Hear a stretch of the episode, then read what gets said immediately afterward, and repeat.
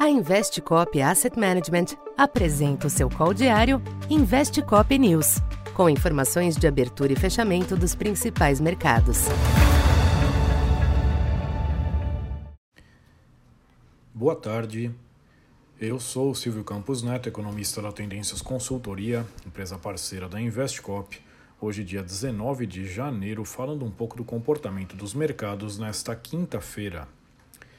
O clima negativo da abertura foi amenizado ao longo da sessão de hoje no exterior e no Brasil, o que permitiu uma melhora para determinados ativos em relação aos sinais do período da manhã.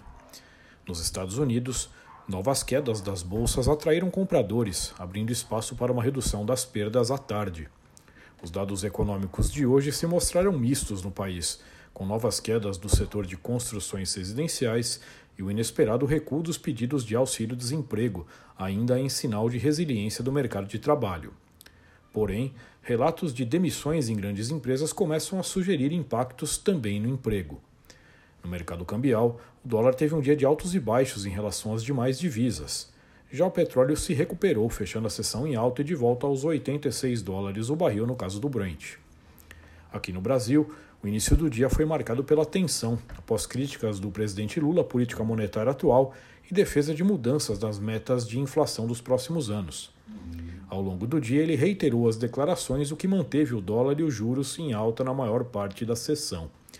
No entanto, a melhor externa e a tentativa do ministro Alexandre Padilha de amenizar as falas de Lula, ao citar que não há predisposição do governo de mudar a relação com o Banco Central, ajudaram na reversão de tendência.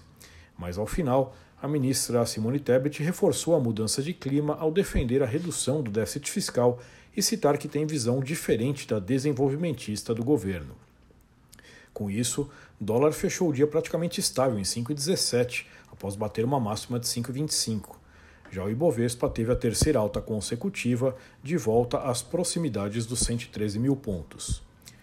Para esta sexta, os mercados internacionais devem continuar digerindo sinais recentes que envolve o reforço da expectativa de desaceleração da economia norte-americana, porém ainda com algum ajuste monetário pelo Fed à frente. Provável que o ambiente permaneça cauteloso por hora nesse sentido. Aqui no Brasil, o... a volatilidade segue garantida pelo rol de declarações do presidente e de seus ministros. Mesmo que, em parte, os mercados sigam apostando que tratam-se apenas de, de, de discursos sem maiores implicações práticas, as preocupações econômicas e fiscais elevam o risco de reprecificação de ativos diante do aumento destes sinais. Então, por hoje é isso. Muito obrigado e até amanhã. Essa foi mais uma edição Investe Cop News.